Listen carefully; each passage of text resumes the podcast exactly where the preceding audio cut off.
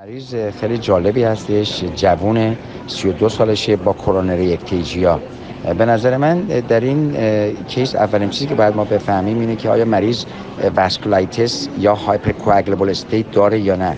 بنابراین برای مریض من معمولا hypercoagulable state رو evaluate می‌کردم. حتی protein C protein S prothrombin gene factor 5 Leiden antiphospholipid antibody اینا رو چک می‌کردم.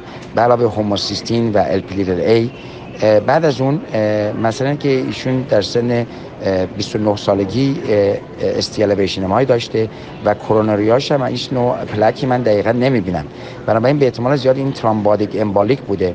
برای همین anticoagulation unreasonable نیست به نظر من.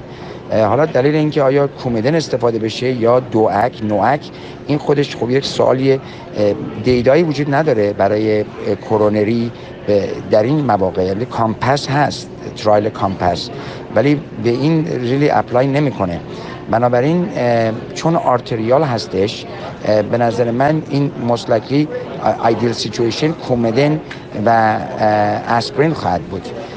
حالا اگه مریض نمی‌تونه comply کنه با Coumadin چون جوان هستش unreasonable نیستش که choice C یعنی aspirin و ریبراکسمن و فعلا low dose روش بذاریم.